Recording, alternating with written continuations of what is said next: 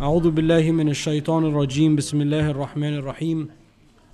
اللهم صل وسلم وبارك على سيدنا ومولانا محمد وعلى آله وصحبه وسلم. سبحانك اللهم لا علم لنا إلا ما علمتنا إنك أنت العليم الحكيم. وعنده مفاتح الغيب لا يعلمها إلا هو ويعلم ما في البر والبحر وما تسقط من ورقة إلا يعلمها. ولا حبة في ظلمات الأرض ولا رطب ولا يابس إلا في كتاب مبين. We left off yesterday, or last time rather, sorry, we left off last time talking about how in the initial phase of the Battle of Uhud, that the Muslims were able, even though they were outnumbered, to defeat in the beginning the Quraysh. And the sign of this is that the flag of the Quraysh was held by at least 10 people. Every time someone would hold the flag, it would fall. And for them, that is a major deal. If the flag falls, then they don't know where and how to fight because then there's no direction. Everyone, all these people at the time, they pretty much look the same. So they could easily be confused. So the flag falling in battle and not remaining, you know, erect, that's a problem. And the fact that it kept falling, it kept falling, it kept falling, person after person, it was very demoralizing to the Quraysh. So actually, the Quraysh began to retreat. This is where we left off.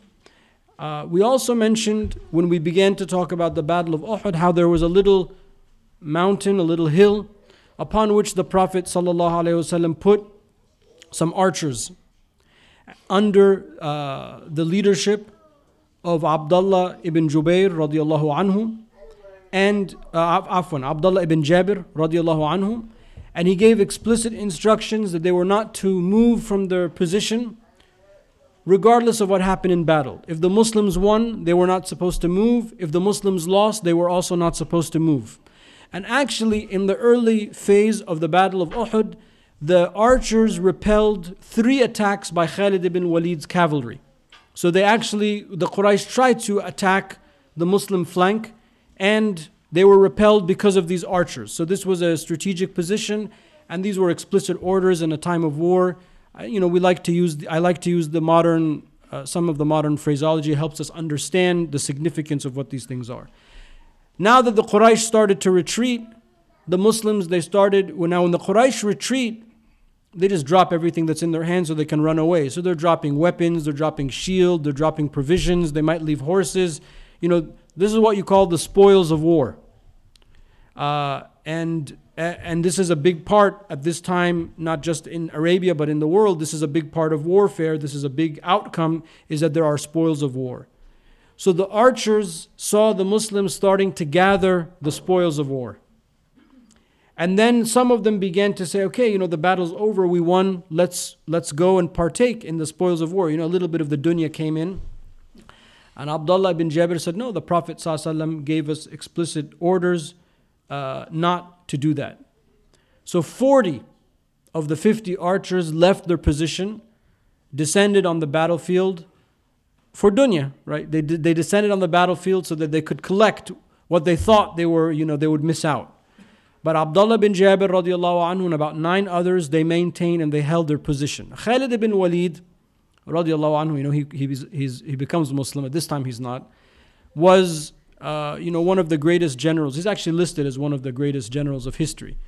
And he did not relent. So even though the Quraysh was retreating, he saw the opportunity. The opportunities of the position is free, so he attacked.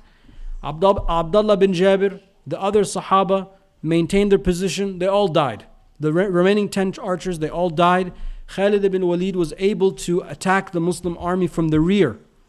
So the Muslim army essentially is sandwiched. There's the retreating Quraysh in front of them. They're collecting their things. Uh, and you know they're not they're, they're not like fast speed uh, vehicles. They're they're running on foot, you know, on cavalry things like that. So they can sort of catch up. And then Khalid ibn Walid with the cavalry now is behind them. So this is where the battle starts to turn. This is the story of Uhud. The Prophet ﷺ was behind all of this, observing the battle, uh, commanding the battle. He was in a fixed position behind all of this. Between the Prophet ﷺ and the Muslim army was now Khalid ibn Walid and these, and these horses, these, the cavalry. The Prophet ﷺ was with only nine other companions. So rather than run or hide uh, or retreat, the Prophet did the exact opposite of all of that and he yelled as loud as he as he could. Yeah, ibad Allah, you know, oh, you know, oh, uh, you know, people of Allah subhanahu anything, yelling to distract Khalid ibn Walid. Now, if you're Khalid ibn Walid and you have this advantage, what's the bigger prize? The Muslim army or the Prophet sallallahu That's only guarded by nine people.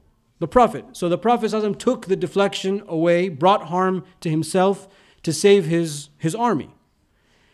So now Khalid ibn Walid, again, he's you know uh, a man of strategy.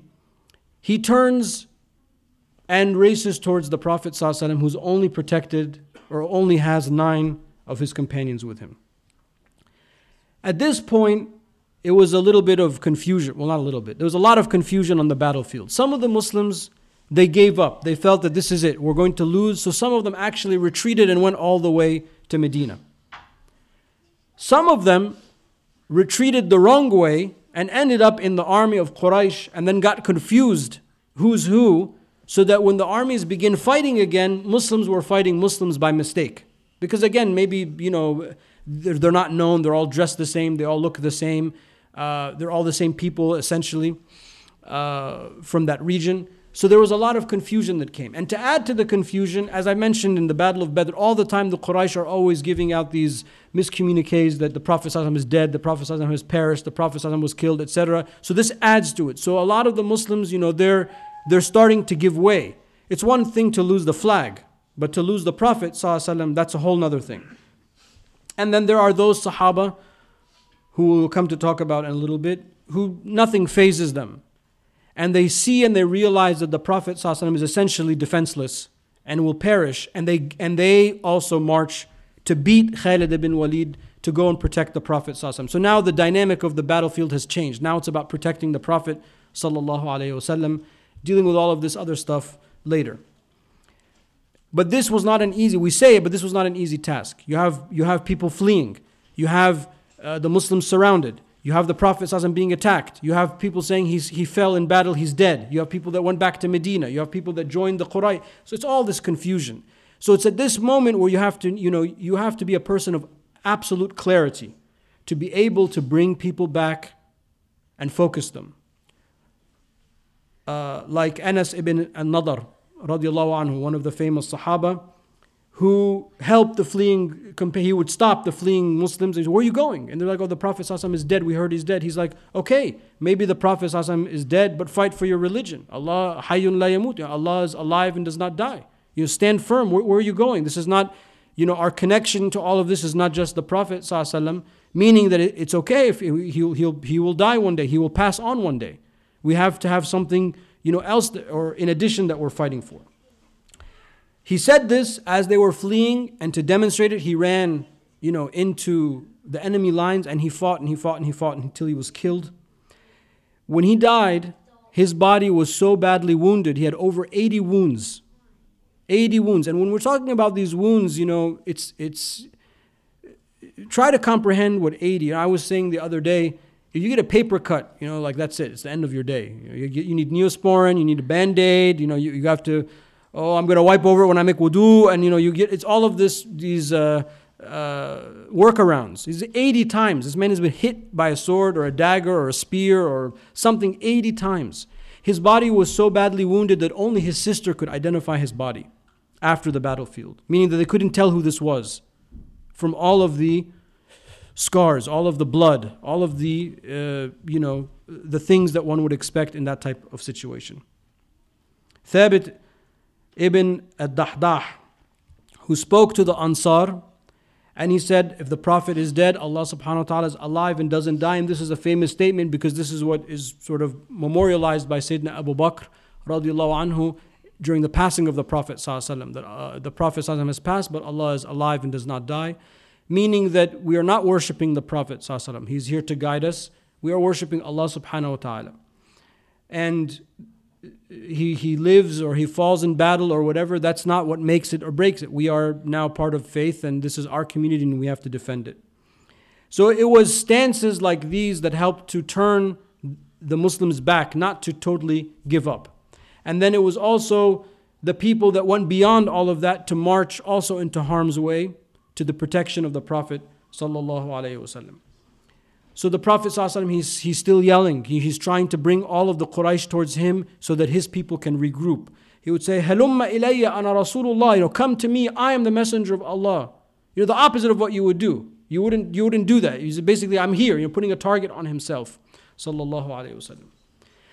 Seven of the nine people that were protecting the Prophet ﷺ died as the Quraysh came to attack. So now imagine it's Rasulullah ﷺ. You know, and he's not like meek. The Prophet was a strong person. You know, him and two others, that's it. As the other Muslims are trying to come to his aid. So he said to the other ones that were with him, Who will repel the enemy and be my companion in the paradise in paradise? Because if you if you take a step out, you're going to die. There's no, you know, there's no Chuck Norris, Van Damme, nothing. You know, there's no Arnold move. You're gonna you're gonna die, right? There's an army and one person. You have to be realistic. So uh, they, they stepped forward. The only people that were left with him was Talha ibn Ubaidullah radiallahu anhu and Sa'ad ibn Abi Waqqas radiallahu anhu. The Prophet himself was injured because the strikes, you know, the, the, the, the Prophet was essentially against the mountain. So he's, his back is to the mountain. They're attacking him. The, the Talha and Sa'ad are trying to protect him. The swords are coming. The spears are coming. The Prophet was injured physically and he broke his right lower molar, was injured, you know, through his cheek, sallallahu alayhi wasallam. And his face was bloody, sallallahu alayhi wasallam. And he started dripping blood. You know, he was struck. Heavy, heavy strikes. His face, his body. One of the injuries that he had, it, he, he said that he felt it for months to come after that. That's how hard it was. That's how difficult it was. Now, imagine if you were there what your attitude would be like. If, if you were protecting the Prophet ﷺ, if people were, were trying to kill him for no, you know, no other reason than he's just, you know, with the simple message of La ilaha illallah Muhammad Rasul. That's all he was trying to do. You would be pretty upset. Imagine if you saw the Prophet be injured. How you would act, how you would react. I remember one time one of our teachers uh, in the Azhar Mosque, after one of his classes or after prayer or something like that, a man came up to him who wasn't, you know, maybe he had some mental issues, but he came up to him and he hit the sheikh so hard that he started bleeding from his eye. And all of the students that were there, when they saw that, they, they I mean, they beat that man to a pulp.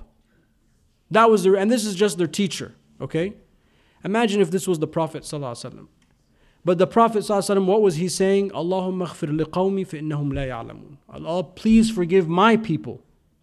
They do not know. Who is he talking about? He's talking about the Quraysh. He's talking about the people that are hitting him. He refers to them as his people. He refers to them as his community. And he asks Allah to forgive them because he said in the other hadith about this scenario, he said that, you know, Allah's wrath will descend on a people who have caused the blood of the Prophet to shed. It's one thing not to believe, but to physically harm the Prophet is the, the most grotesque form of attack. So he was making dua for them, not against them. Right? This is why we follow him. And by the way, in that story, the next day, the Shaykh uh, admonished all of the students and said, uh, and made all the students feel bad for what they did. He said, This is not the way of the Prophet. It turned out that this man you know, had some mental issues, and the Sheikh forgave him. And you know, and all of the students, I mean, alhamdulillah, I wasn't there. I heard about it, but all the students felt bad because that's not what we're supposed to do. We're not supposed to hit people that hit us, especially in those circumstances. So, this was the, you know, a very difficult moment for the Prophet wasallam he would encourage Sa'd to fight. And you know, the Arabs, they have a, a saying that, oh, may my mother be your ransom, may my, my, may my father be your ransom. But when he spoke to Sa'd, he said, may my mother and father be your ransom. And the Prophet ﷺ never used that phraseology. He would either say, he would only say his mother. But in this instance, this was the Prophet's way of saying, you know, I really need you, Sa'd. This is it. I mean, this is literally life or death. Talha was fighting so hard that he lost his fingers. Uh, and his and his hand was uh, numb and injured, you know, for the rest of his life. Radiallahu anhum. And after this battle, the Prophet ﷺ, he would say, if you want to see a martyr walking on earth, look at Talha for his bravery. And Abu Bakr, later when he would talk about the battle of Uhud, he said, that day belongs entirely to Talha. So this is the bravery. This is what the companions had to go through. Uh, when we talk about the companions and we talk about the Sunnah and we talk about the Salaf, you know, people talk about the Salaf. We want to follow the Salaf. Right? This is what the Salaf did. The Salaf weren't, you know, measuring their size of their thobe and their size of their beard and the diameter of their miswak, and that's all the, the, the Salaf were doing. The Salaf, uh, the Salaf were, you know, they were literally losing limbs and digits for us to be able to pray. That's it. That's all they were trying to do because this was an attack. This was an attack. You know, Uhud is right outside of Medina. For people that have visited, it's very nearby. It's not like Badr. It, Uhud is very nearby. Alhamdulillah, finally the companions came to the aid of the Prophet Sallallahu Talha and Sa'd and were able to repel and push back Khalid and the other Quraysh. The battle, this part of the Battle of Uhud is full of stories of Sahaba that would take arrows in the back for the Prophet. You know, a Sahaba would see an arrow, an archer aiming, and he would turn his back to take the arrow for the Prophet and continue fighting. And as somebody would just yank it out and they would, you know, continue fighting. There were those that were injured with tens and tens and tens of wounds. The person that died with 70 wounds, 80 wounds, 90 wounds, too many to enumerate. A very bloody, a very uh, high cost uh, injured, injury of battle. Even women, the women of Medina, some of the women even participated in the battle of Uhud. Qatada, radiallahu anhu, the famous Sahaba, lost his eye. And the Prophet put it back in its socket. And Qatada said, This eye that was that the Prophet put back was the better of my two eyes for the rest of my life. It was one of the Prophet's miracles, sallallahu alayhi wasallam. Ainu qatada, we say, you know, the eye of qatada. After defending against these personal attacks, the Prophet wasallam, you know, the, the Muslims now have a little bit of a, a grip, a firm ground. He uh, marches forward to attack the entire Quraysh enemy. He gives the flag to Ali to indicate to his army that they're still in it you know, that there's still more, you know, battle to be had. Around 30 of the companions see and hear this and they start to gather around the Prophet. But he, he tells them to be quiet because he didn't want, you know, any more distraction. Now his diversion tactic worked. Now he wants to attack. But, you know, because of the love they had for the Prophet, they saw him, they got so excited, they rallied around him. So he slowly retreats with this group to the Muslim encampment. Not retreat from the battlefield, but retreats to the Muslim encampment so that they could regroup. The Quraysh, they tried to climb the mountain and attack from the mountaintop. The Prophet ﷺ was able to repel this attack with arrows. Sa'ad ibn Abu Waqqas, the Prophet ﷺ gave him three arrows. He said, you know, shoot this. And he shot it and he would hit somebody. He said, shoot with this. He, he, he shot it, he hit somebody. Shoot with this he, so he's like, well, this is like Mubarak. You know? So he, he collected those arrows in the quiver and he kept those like for barakah for like the rest of his life. And even his children, you know, passed it on. And I say this, other than it's a cool part of the story, is that this, these are the, this is the reason why we seek the barakah of the artifacts of the Prophet sallallahu. You know, that's why museums around the world and homes around the world have hairs of the Prophet, pieces of the clothes of the Prophet, pieces of the staff of the Prophet, the sandals of the Prophet, anything related to Sayyidina Muhammad, the Muslims were obsessed with uh, because of the, the meaning that is associated with that. So that, like, at last attempt by the Quraysh, that didn't work. Alhamdulillah, they were repelled. The Quraysh start to retreat again. Full retreat, so the Quraysh are with the Quraysh, the Muslims are with the Muslims. And Abu Sufyan, you know, he he doesn't want to give up so easily because he had like there's an advantage there. He could have completely won. He could have completely won this battle. So he starts trash talking, what we would call trash talk. He starts yelling, you know, Where's uh, Muhammad? Where is, you know, he starts like trash talking. So uh, the Prophet doesn't respond, but Omar, you know, he can't let the, the opportunity go. So Omar gets into the game. He starts yelling back at Abu Sufyan. And then um, because the Prophet is not talking, Abu Sufyan is trying to insinuate that he's dead. And then Omar is next to the, to the Prophet so he says, no, he hears you, he hears everything that you're saying. You know, so they're going back, they're bantering back and forth, back and forth. So Abu Sufyan says, our appointment is next year in the battle, uh, in the next year at Badr. So the Prophet tells Omar to agree. So Omar says, okay, we, we will meet you next year at Badr. So now this is, you know, uh, scheduled battle, right? Now we have a scheduled battle because the armies need time to uh, repair themselves. The, the sick and the injured need to be healed. Uh, they need to get more resources. They need to make more swords. It's, you know, it's, we don't have, uh, you know, there's no Home Depot for battle supplies in Arabia. So it takes time for them to prepare for this. The Prophet ﷺ is not 100% comfortable with the retreat. So he sends Ali, Sayyidina Ali alayhi salam, to see what they're doing. He said, Are they riding their camels or their horses? If they're riding their camels, that means they're heading back for Mecca. If they're riding their horses, that means they're going to head towards Medina because the, the, the horse is the swifter animal for attack, and the camel, that's you know what the long long term transportation. So Sayyidina Ali comes back, he says, No, they're riding their, their uh, camels. So he says, Okay, so they're heading back for Mecca. Uh, so the Prophet ﷺ decides, Okay, now it's time to go back to Medina. some of the, uh, the dead, the people that we lost in the battle of Uhud. Uh,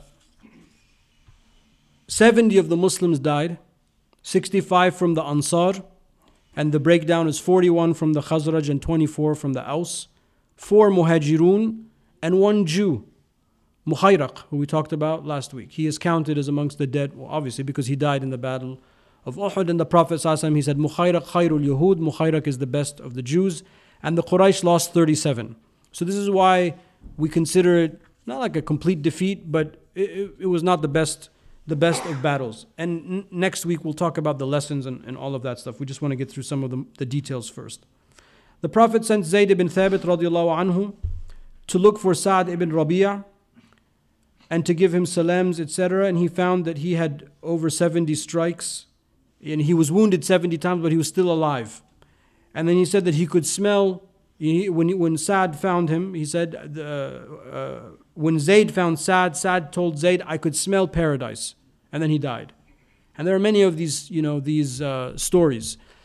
Uh, and many of our, not my direct teachers, but many of the teachers that we know of that have passed in the previous generation, when they came to pass many of these stories, they would smell paradise. They would hear hear things that were, you know, like singing or beautiful sounds, and you know, there's no music, and you know, that's like what will to come. So this is something that happens uh, to the believer that when their time comes, they start getting these these glad these glad tidings. There's also the story of Amr ibn Thabit anhu, who became Muslim and fought and died in Uhud without praying one rak'ah in Islam. Uh, and that's interesting. It's interesting because as, as Muslims now, oftentimes we quantify our Islam rather than qualify it. So we're thinking about what we're doing, how much, how many things are we doing in our quote unquote deen life you know, this is somebody that didn't, he not only did he not pray, he probably didn't even know how to pray. He had just become Muslim and joined this, you know, battle effort, this war effort, and died. And he's counted as a companion, he's counted as a shaheed. So we shouldn't take anybody uh, for granted. We don't know the story of people. And of course, the story of Mukhayrak we spoke about last time, the, um, the Medinese Jew who fought and died defending Medina. There was another man named Qazman. He fought for bravery uh, he fought bravely, rather, but when he was asked about his fighting, he said that he fought for his people, not for Islam, and he died. Uh, and the Prophet you know, did not give a glad tiding about his end because his, the niyyah of his, fa- of his fighting was different from why they were fighting. The Prophet made sure that the dead were buried. Sometimes two or three were buried in a grave. Uh, they didn't have enough clothes to shroud the bodies well, not you don't shroud the martyr, but to cover the bodies at least. I mean, it was a very bare situation in Uhud. And of course, the Prophet was most sad when he saw the body of Hamza, Sayyidina Hamza radiallahu anhu.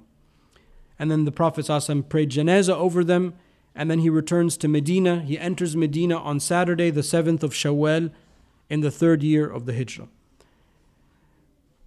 As the Muslims enter into Medina, how were they received? You know, a lot of the, the women that were that did not participate, uh, there were women that lost their sons their fathers, their husbands, but all they wanted to know if the Prophet was okay. Uh, that's the kind of love and affection that they had. Another one, uh, Hamna bin Jahsh, she lost her brother. She was told, you know, you lost your brother, her maternal uncle Hamza, and then her husband. But when it came to her, each time somebody was mentioned of her relatives that died, she made dua, you know, alhamdulillah, astaghfirullah, things like that. But when she, when she was told that her husband died, she broke down crying. And the Prophet, ﷺ, the husband of a woman, causes her to cry. So there's a special relationship, there should be a special relationship between husband and wife that sometimes surpasses, and many times, the affection or the relationship that you have with your siblings or your parents, things like that we went over the death toll. So that's Saturday, the 7th of Shawwal, the third of the Hijrah, the third year of the Hijrah. The next day, Sunday, the 8th of Shawwal. The Prophet, ﷺ, he, he doesn't feel that that was enough, so he calls everyone back to battle. He said, Only the people that fought in Uhud come out with me. The very next day, they rode out to an area called Hamra al Asad, which is uh, a distance away from Medina. There, the Prophet met Ma'bad ibn Abi Ma'bad al Khuza'i, who we met, met earlier during the Hijrah. He had now, he has come, he's converted, he's become Muslim. So we'll come back to him in a second why that's important. The Prophet was concerned that the same feeling he has, Abu Sufyan is going to have. He's going to kind of regret, not regret, but feel like, okay, you know what, I'm going to go back. And they start fighting the Quraysh army, Abu Sufyan and other people. Abu Sufyan wants to go back and wants to, to fight. The other people are like, yeah, it's over. Let's go back and you know mend the wounds and, and you know get back to business. And we have an appointment next year with Badr, all of that. So they start quibbling uh, back and forth, back and forth. They actually turn back and head towards Medina. So had the Prophet not gone out, there would have been, you know, there could have been a surprise attack against Medina. Abu Sufyan arrives around this area called Ar Rawha, which is closer to Medina. Uh, and then it's there that he meets Ma'bad. Abu Sufyan doesn't know that Ma'bad is Muslim. So Abu Sufyan asks Ma'bad, what's going on? You know, we were just in this battle with Muhammad of Medina. You know, of course, we say Sayyidina Muhammad. At that time, Abu Sufyan is not Muslim. So Ma'bad is like, oh man, they have prepared an army the likes of which I have never seen before. He's like, really? So you know, Ma'bad he keeps talking up the Prophet you know uh, defense posture to the point that Abu Sufyan actually gives up and de- decides to retreat to Mecca. But the Prophet stayed there from the 9th of Shawwal to the 11th of Shawwal just to make sure that there's going to be no turning around. And then he returns to Medina and that concludes the Battle of Uhud. Uh, much to consider, especially the situation of the archers and how could the companions do that? How the you know how could they not follow his orders? Why did the Muslims lose, or not lose, but why did this calamity happen? We could talk about that next time, inshallah, as we segue into uh, the rest of the third year of the Hijrah. Wallahu ta'ala a'la wa alam. Any questions?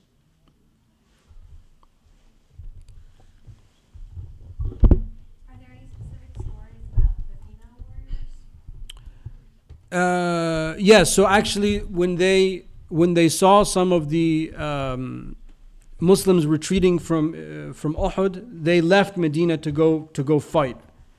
Uh, some of them would prepare weapons. Some of them would heal the sick. Some of them would give water. I mean, different you know different roles. But some of them actually did actually fight. You know, fight fight in battle, but no specific one story. Uh, but they participated.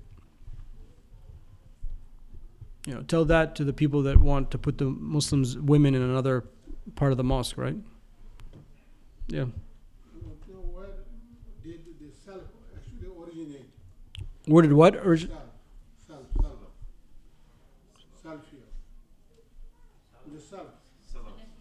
Salaf. The Salaf. Where did it originate from? Because we have even this, at this time, some person following that, uh, that path. Well, what is the, what is the Salaf, first of all? That's the question. The, there are three definitions to the Salaf.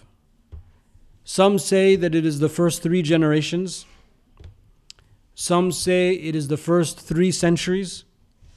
And then some say it is the first five centuries. And they mark the death of Imam al Bayhaqi and Imam Abu Hamid al Ghazali and the year 505 of the Hijrah as the end of the period of the Salaf. Because in the first 500 years of Islam, this is when all of the major sciences of Islam were codified fiqh, hadith, etc. So the Salaf is what we is we refer to a time period. It's the early time period, the people that were closest to the Prophet. That's it. That, that's, and we are the Khalaf. We are the people that come after. That's all it means. It doesn't mean anything else. But these people that I made reference to, they think that the reason our state is so bad is that we have left the way of the Salaf. So they want to go back in time and they want to live like the Salaf. You know, but you can't do that. You can only live the time that you're in now. So what we want is we want to follow the methodology of the Salaf. We don't want to follow the way that they lived, but we want to follow their methodology. That's why we suck, essentially, in a sentence. It's plain and simple. But they don't understand that because following the methodology of the Salaf is too complicated because you have to learn and you have to study and you have to think. But wearing a short thobe and having a big miswak is easy. So if you do that, you feel good about yourself, so you think that you're a good Muslim. But Islam is not with feelings. Islam is with knowledge. You have to know what you're doing and follow it. And that's why I always say there's a difference between deen and tadayyun. There's a difference between the study of religion and the practice of religion. We all have to be practicing our Islam. But no matter how much we practice, that doesn't make us scholars of religion. To be a scholar of religion, you have to study. When you study, then you learn the methodology, then you apply it the best you can, inshallah. And then that's how you follow the Salaf, i.e., the methodology of the Salaf. Very, very simple. Thank you. Yes. A, uh, the Salaf is a movement now, so when it was started, where also it was started.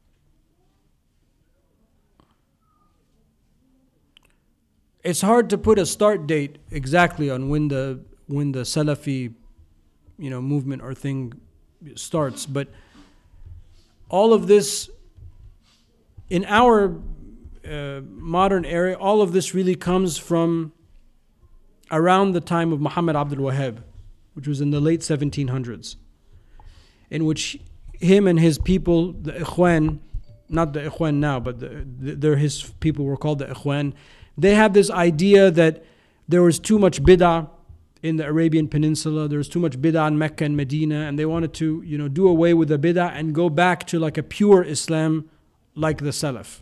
So that's sort of the beginning of this type of way of thinking. But the problem with answering this question is that there are so many different kinds of Salafi or Salafism that you can't, it's not one thing.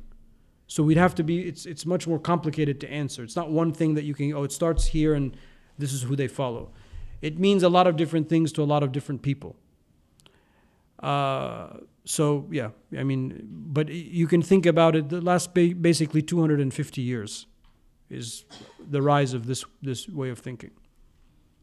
And there are some Salafi groups that are so frightened by the other Salafi groups, they call them people of bid'ah. I mean, it's just really funny. It's like ISIS and Al Qaeda. Right? Al Qaeda said ISIS is too extreme.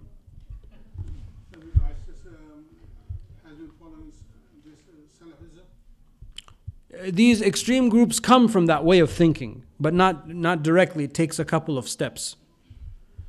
So you can be a Salafi your whole life and you know be peaceful and easygoing and things like that. But some of the Salafi people they take this the hard line, yeah, but not not necessarily, not necessarily. So you have to be. It's it requires much more discussion than just you know because I say these things and then people start cursing me on, on online and you know they say I'm against Islam and Muslims and so I give that warning. Yeah.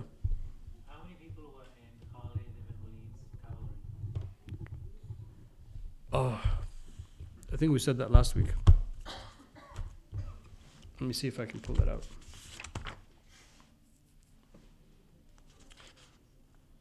Uh,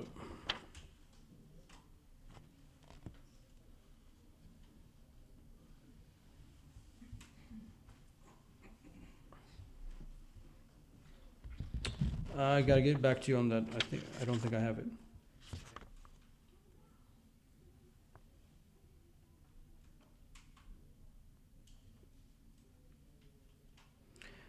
Well, their their entire army was 200 cavalry.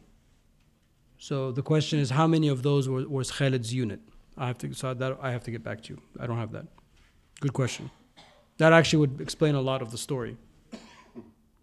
Because if like Khalid and like one guy on a horse, then it sort of well, you said there was 50 archers and then 40 left. 40 left. There was only 10 left. Yeah, so they were overcome. I mean, it was a lot, it was a lot, but I don't know if it was all 200 of the. I think it was all 200 of the cavalry. I mean, most of them were on horseback or they were all on horseback. Khalid's unit was the cavalry. Yeah, so I think it was 200. Yeah. Over what period of time did the, the battle take place? The what? The- What period of time did the, Uhud. yeah, just Uh, a couple hours or many hours? uh, one day. Yeah, because this happened on Friday. On Friday, uh, the 6th of Shawwal, after Jummah, the Prophet ﷺ went out. All of this happened between Jummah and the end of the day. And then the next day, uh, the 7th, the Saturday, they went to Medina. And then Sunday, the 8th, they went, they went out. So, yeah, all of this is in one day. Yeah. Alaikum salam. Ham- Hamra al-Asad, um, were there any fighting that happened, or was just No, it's like a that presence, and is it considered a ghazwa still? or- It's considered part of Uhud. Most of the Maghazi literature considers it part of Uhud, but there's no fighting. Because Ma'bad, he said, Oh, the army's too big, you gotta go back. So they consider it part of, the, of Uhud. Yeah, Abdullah. And I have two questions. When did Khalid bin Walid become a Muslim? And also, were the two Sahaba who protected the Prophet ﷺ among the ten who were promised Jannah? I think Talha's promised Jannah. I don't know about Sa'd. But there are other Sahaba promised Jannah other than the 10 promised Jannah. So that's another thing. There, when, you ca- when you count all of the people that the Prophet said are the people of Jannah, they're more than just the 10. Khalid, I think it was dur- after Hudaybiyah, later. Maybe like year 7 or 8. I, we'll get to that. I'm not, I don't have the exact year now, but later. Anybody else? Yes. The names of these Sahabas, Saad bin Abi Waqqas and Talha, uh, radiallahu anhum, uh, also appear at the time of the, I think the Battle of Jamal, uh, what side they were on, and sometimes people uh, don't realize what level of, uh, I guess, Sahaba they were. And there, a- at that time, some of them had to choose sides. And people um, don't appreciate uh, th- their sincerity.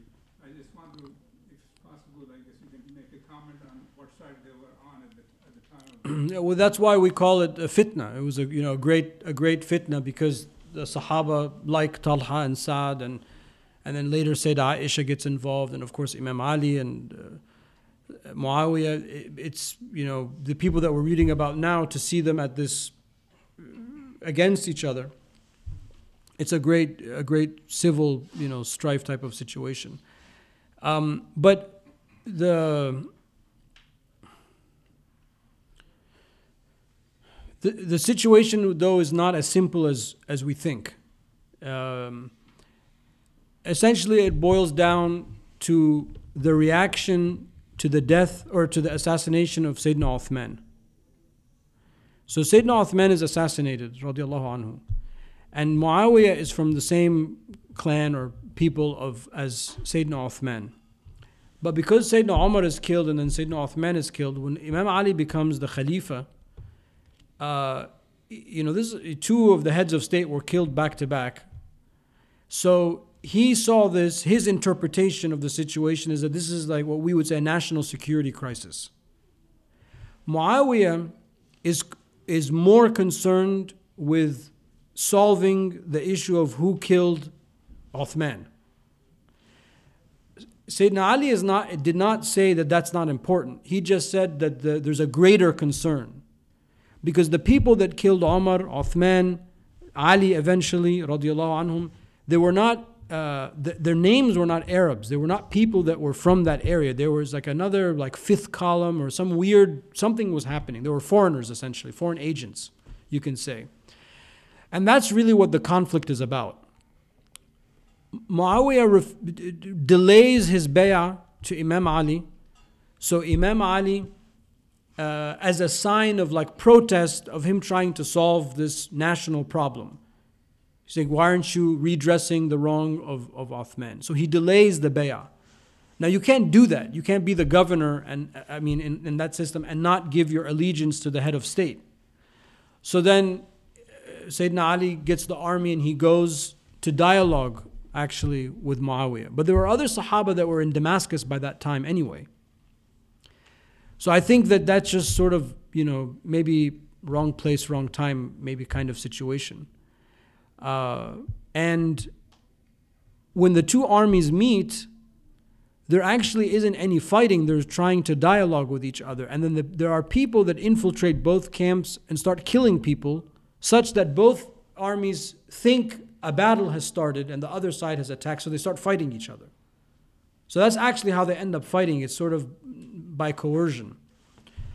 So the way that the ulama, the later ulama now, the way like we look at, we look back and we talk about that is that we say, you know, all of the Sahaba had their own ijtihad. Whose ijtihad was right?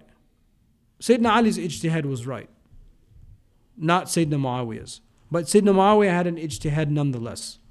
And then the Sahabas, therefore, that, that were on those different sides, they also saw the different ijtihad. Some of the Sahaba didn't participate at all. I can't remember. It might have even been Saad. I can't remember. But one of them, an elderly Sahih, he just stayed in Mecca. He said, I don't want anything to do with this. This is a fitna. I don't want to get involved. So, you know, you're right. It, it's, it's a very difficult situation.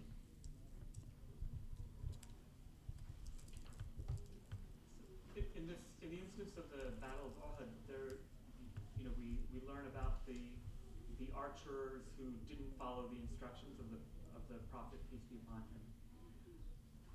Do we have examples in, in this or other examples of how the Prophet, peace be upon him, dealt with, uh, you know, people who didn't follow instructions, which in this sounds quite critical? Well, there are different levels of not following instructions. so I I think the fact that they lost was instruction enough. You know, the, the, I think the, the failure is the greatest lesson in this, that it's very obvious that they messed up. Uh, and then oftentimes revelation comes to address, you know, these, uh, like later, like the, the, the few Sahaba that don't go to fight. الَّذِينَ خُلِّفُوا The Quran talks about the ones that, that didn't fight, and then the Prophet when he came back, he wouldn't even speak to them. So one of them, he tied himself to the post in the mosque, and he's like, "I'm not going to be untied until like the Prophet like forgives me." And then, like a huge amount of time passes, and then a verse is revealed, and then he's like forgiven.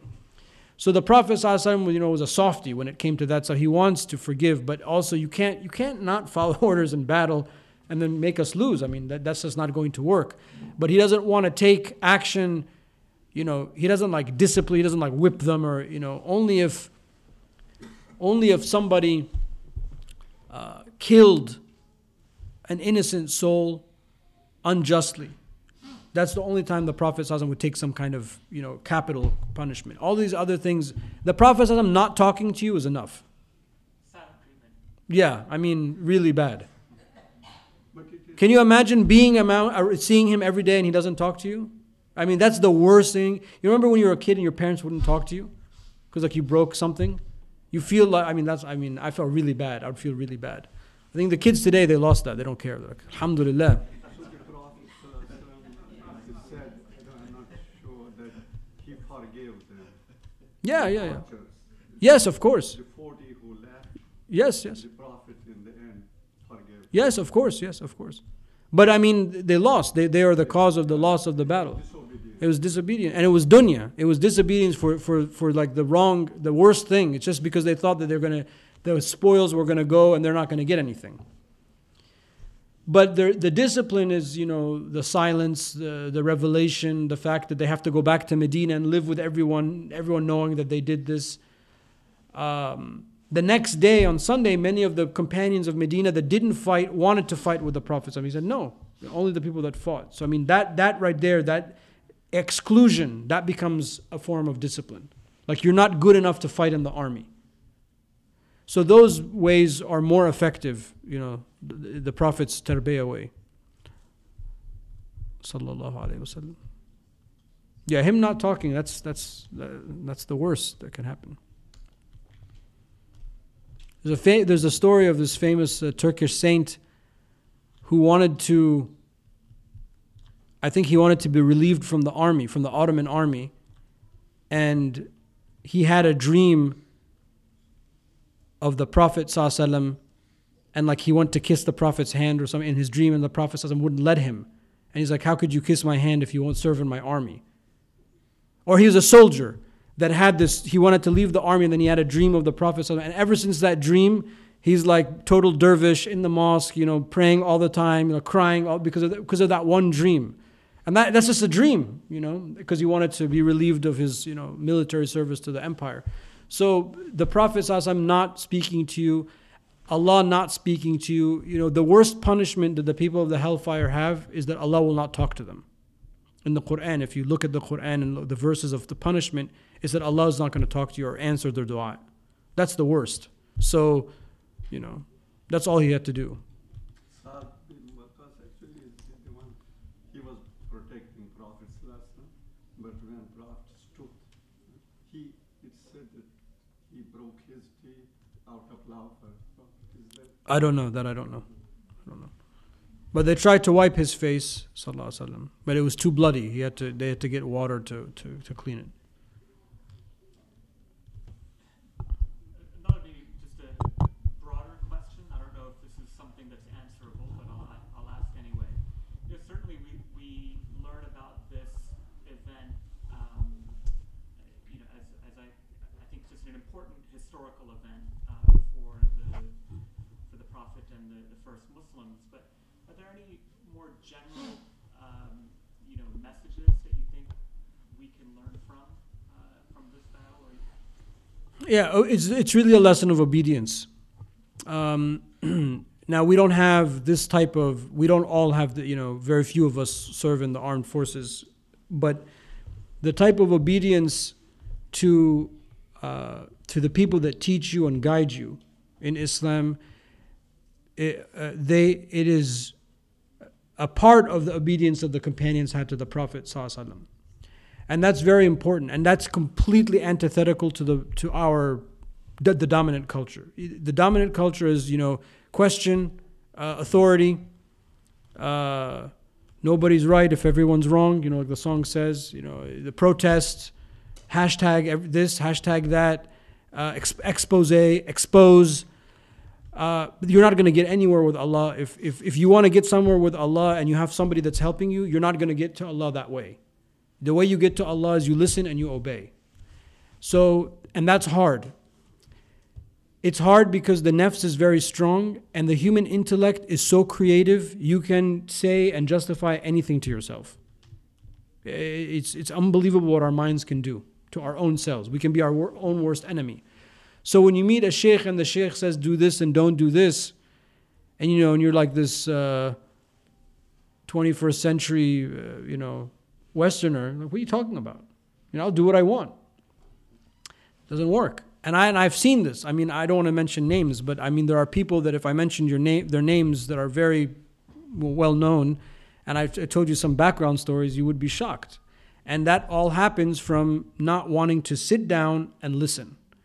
And that's the hardest thing. The hardest thing is to sit down and listen. And I'm not saying it, it's not like a military type of thing and it's not esoteric, but but to train your nafs to, to improve yourself, you got to tame it, and and that sometimes takes some. It takes discipline, and you're not going to get anywhere anywhere in life, not your religious life or your secular life, without discipline, and and that's that's tough. That's really the lesson. They saw an oppor- they, they saw what they thought was an opportunity that they were going to lose out on, forgetting that the spoils of war are regulated by the prophets. So he's going to distribute them anyway. No, no one's going to take something he's not going to know about it. So it was, it was dumb for them to do that. But these are the greatest generation. We call them the greatest generation. If they were here now, we would kiss their feet. Those 40 archers, you know, without, without question. So the, the lesson is that it's hard. It can come to anyone. The dunya can come to you, you know, a little bit of a glimmer, a little bit of flash of gold, and you know, you just you you, you pounce on it, and you lose your bearings. And that's you know, think of the Battle of Uhud. Think about what that can do to you. You leave your own flank opened. If you leave your own flank open, you know, shaitan can get in there, whispers to you, you start your mind starts justifying things to yourself, and you know, it's a slippery slope after that. So for me, I, I think that's one of the biggest the biggest lessons. The other lesson, or the other meta lesson, is really the lesson of appreciating the, the, the level of faith that the companions had to do what they did to, to protect the Prophet in that way, you know, knowing 100% certainty that they're going to die, they're going to perish uh, in the most you know, painful way, but knowing that there's a bigger cause, there's a bigger reason to live for. A lot of times we only occupy our little space and we forget that there's more to the world than just our little, our little us, our, the little me. There's, there's the other. There are other things, there are other communities. So again, it doesn't have to be as dramatic as the Battle of Uhud, but those are lessons that we can, you know, things that themes that we can think about. Uh, about the importance of sacrifice, about the importance of it's okay to have a little discomfort to help other people, those kind of things. I think. I think all of these wars are have a lot to do with the male ego. Okay. That their inability to Mean the wars that we're talking about? all of the wars. Oh, okay. How many do you know start from women? Well, Hind was pretty, you know, instrumental in, in getting Abu Sufyan to go out to Uhud. And when she mutilates Hamza's body, she eats from his, uh, from his liver. But she didn't start. No, That that was her reaction to having seen the war. And the women, you know, most of the women end up suffering as a result of these wars. That's true. So that hysteria, to say the least. Of, you know, Well, she's she's the one that, that commissioned Wahshi to kill Ham. I mean, a, she's a little different. Maybe other women you could say that about, but she was she was definitely a you know an enemy of the state. I mean, she was not hysterical in, in that. very rare. So, do- would you like me to reread the whole sirah in, in that light of the in light of the male ego? Hind stands out, yes, but it's a very rare incident. Like, I mean, I, all the wars, they seem to, Sure. I mean, keep in mind that these are all defensive from the point of view of the Prophet. He's not, he's not, you know, he left Mecca to, to, to avoid all of this. But when it comes to statecraft, unfortunately, law enforcement, borders, protection, war is, is a part of the human condition. I mean, whether it's the male ego or, or, or I mean, I'm, there's a, a lot of truth to not probably there is a lot of truth to that, but it's also a, re- a human reality, and Islam has always always regulates and always deals with the reality of the human condition, rather than posit some sort of uh, utopia, like other faith traditions. Islam is very real in, in that regard, and because of that, you know, we have a system that, that talks about these things. We even have a system that talks about slavery, even though, you know, for us that's very grotesque and very difficult to understand. So it's, it's really about dealing with the reality of the human condition. Yeah? Alaikum salam. The tabi'een are the people that saw the Sahaba but did not see the Prophet. And the tab tabi'een are those that saw the tabi'een but did not live to see the Sahaba. So if you if you if you grew up seeing the Sahaba, Even if it's one Sahabi, you're a Tabi'i. So Imam Abu Hanifa was a Tabi'i because he met seven of the Sahaba, even though he was very young. But technically, Imam Abu Hanifa is a, a Tabi'i. If you grew up only seeing the Tabi'een and you didn't see any of the Sahaba, you're a Tab Tabi'i. And of course, if you saw the Prophet ﷺ once and you were Muslim and you died without Islam, you're a companion. So the Najashi of Abyssinia, he's a Tabi'i because he never saw the Prophet ﷺ. He only saw the companions. And the last companion died around 100 years after the Prophet's death. He's the oldest companion. So the you know the the generations are that gives you a sense of time. Somebody else have something? Yeah. Usually in some of the most unique, challenging moments, there's a dua or a dhikr that's given uh, to, I guess, alleviate the stress or responsibility of what's happening in the moment. So you mentioned that there's a, you know, a sense of obedience. That's the ethos of the story that we have to There's the what? Like this, like, like the lesson that we're learning from the Battle of Uhud is to be obedient and understand. Yeah. There's wisdom behind, uh, you know, uh, orders. So is there a certain dua or dhikr that we can make uh, that the Prophet gave to help us like understand like the lesson or something that he said like a word of wisdom in terms of like you know like keeping out the the rank or the, uh, you know keeping our flanks protected or understanding that we have something to well, it's not a magic pill. You have to be a person of remembrance.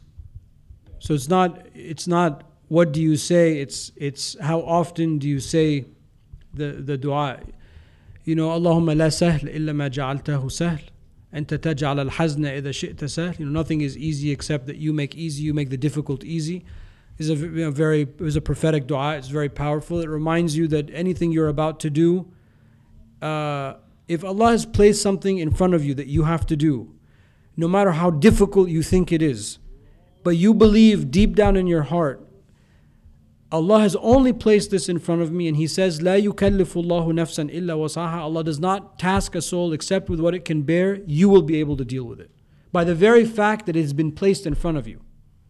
Now, I solving breast cancer has not been placed in front, placed in front of me, so I don't have to worry about that. Solving, you know, HIV is not has not is not has not been placed in front of me. I don't have to worry about that. But everything that I wake up and, and, and I start my day, the things that come my way, no matter how difficult it might, maybe tomorrow someone will put this, you know, solve breast cancer. If I believe deep, deep down inside, Allahumma la sahl illa ma ja'altahu sahl, anta taj'al al-hazna idha shi'ta sahl, you'll be able to do it. Because Allah promises you that He does not give you except what you can handle. So if you have something, you can handle it. Your life is yours. It's been given to you. It's happening for you. So whatever you have, you can do it.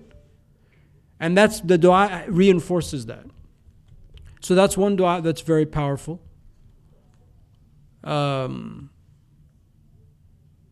ala dhikrika wa shukrika wa husna ibadatak. Allah make us firm on your remembrance and your gratitude and worshipping you in the best of ways.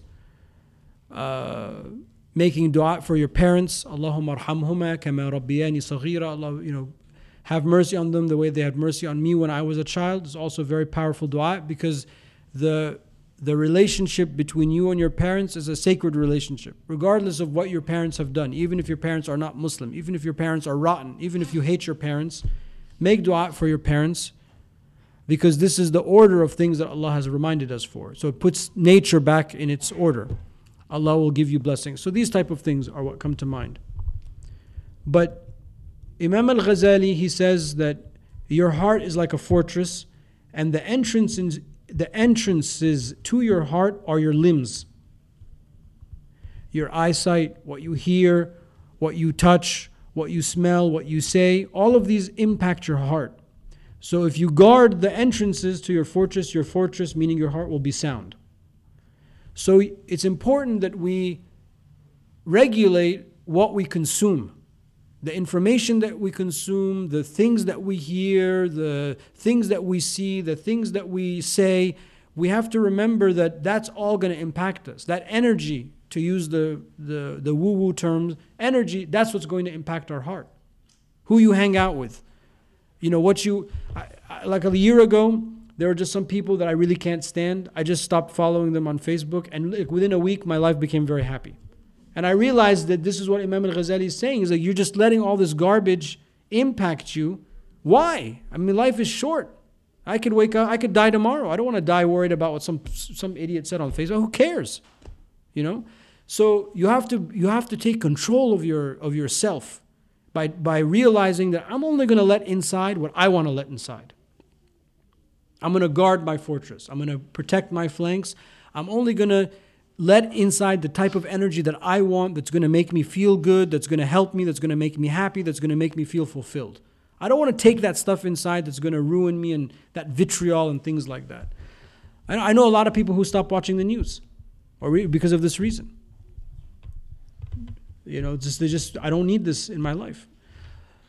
So think about that. Your heart is your fortress, and the entrances are your your senses. You know, so don't let in that fortress, that protected area, except that which will benefit you. Yes, she speaks. MashaAllah. Alaikum salam. wa rahmatullah. Uh, I wanted to thank you for everything you just said. I feel like that's really important.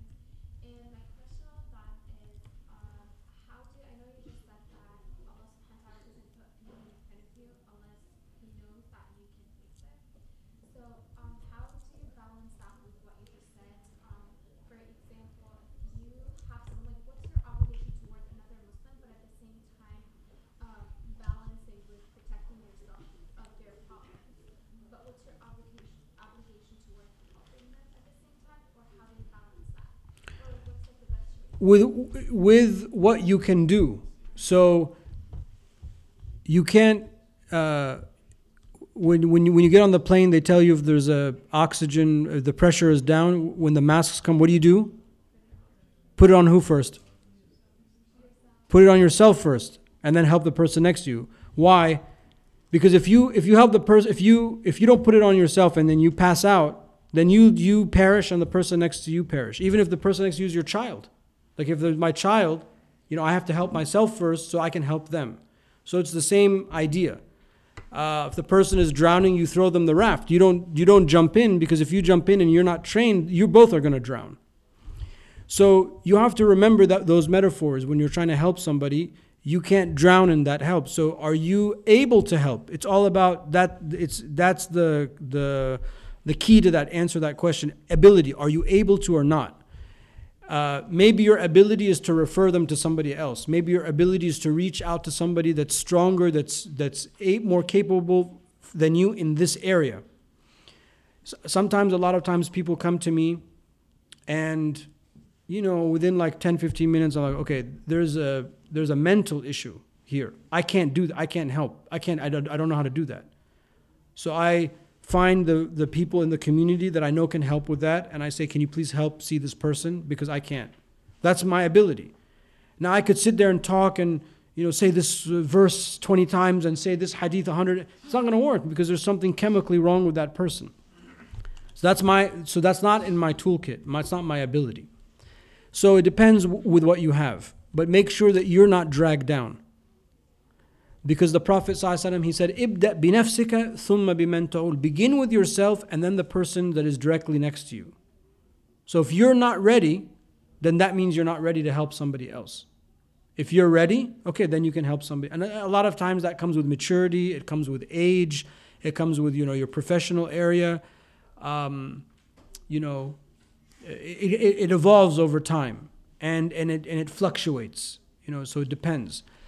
Uh, you know, I remember when I was in high school, I, I had a very close friend uh, who began to uh, experiment in hard drugs, in like cocaine and you know heroin and things like that.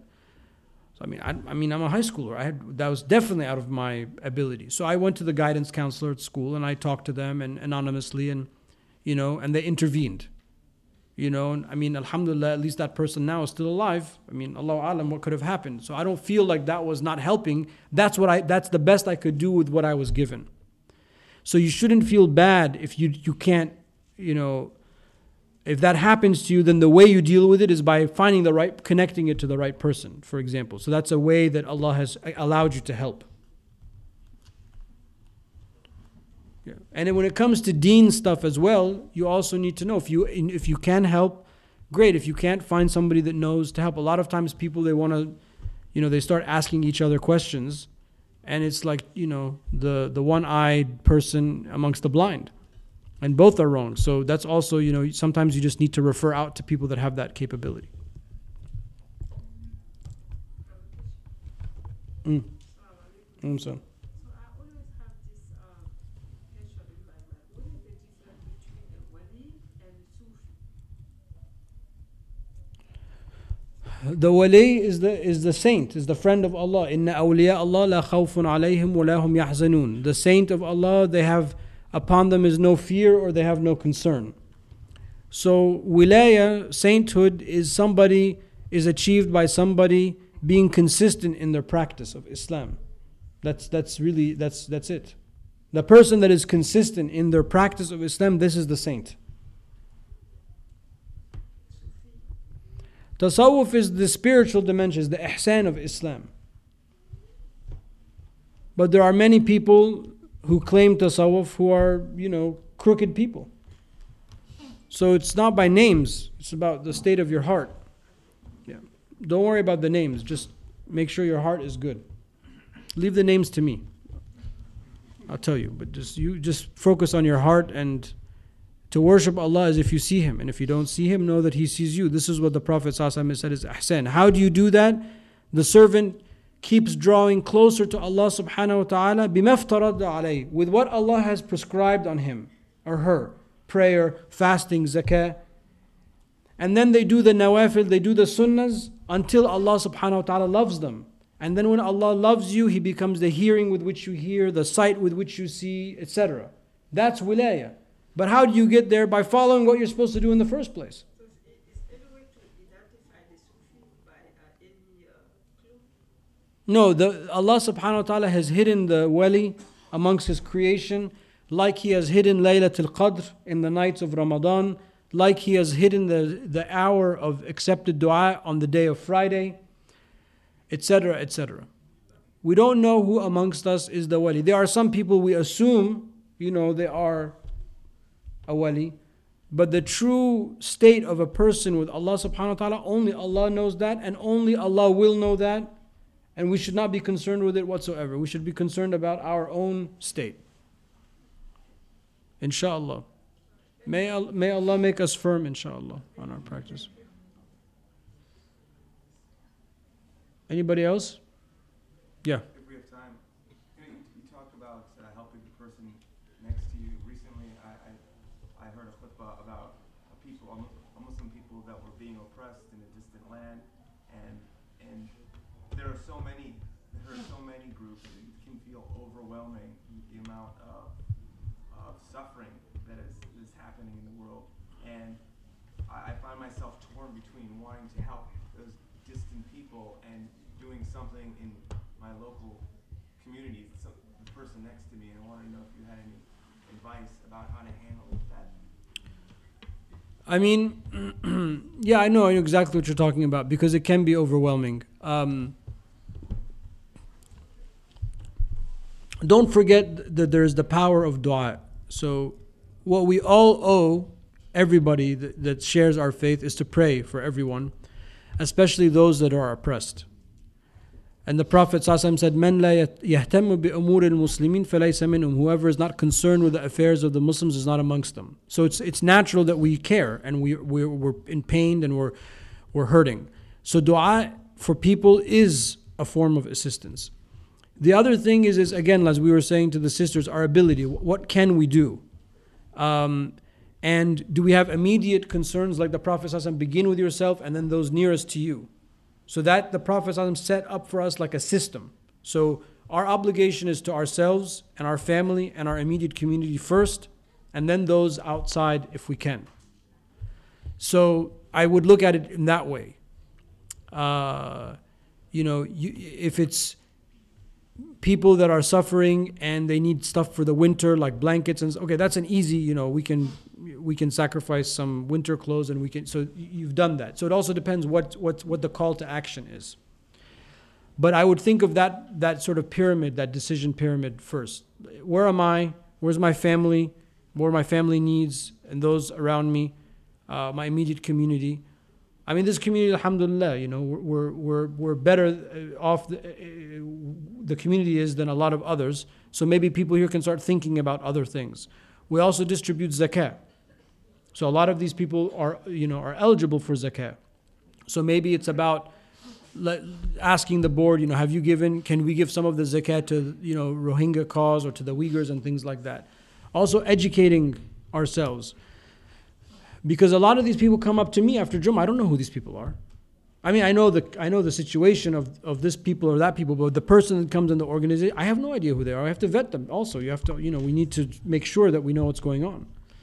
That's also important. So I would think about it in those in those terms. I think the question really is, that if I understand the question well, that if there are so many people who are in need and you want to do for so many people if you can, the question is that are you diluting yourself trying to help more than people that you? Yes, yeah. If you spread yourself too thin, you'll be useless. Which is why the Prophet ﷺ left us with this clue. You know, begin with yourself and then those in your immediate sphere. So that's the order. Uh, if I'm okay, my family's okay, my community is okay, and I have extra, then I can give, you know, to that community. A lot of these problems, though, they need to be solved by states as well. It needs government, eh, eh, you know, uh, richer Muslim majority country governments that have resources and aid and things like that to, to you know, to help. Our dollars might not really do anything to, to solve that. So, but you're right. I mean, if you spread yourself too thin, if you have ten dollars, you know, you just give one dollar to ten causes, or or you know, split it in half, or ten dollars to another cause. I mean, you can end up diluting it to the point where you feel good about yourself, but you really haven't had any impact. And we want to be people of impact. So our giving and our support should also be done intelligently and informed. We need to be informed. I think is it time I think for Aisha? Yeah? You're sick of me now? Alhamdulillah. Wallahu ta'ala. Yes, he said yes. Wallahu ta'ala a'la a'lam.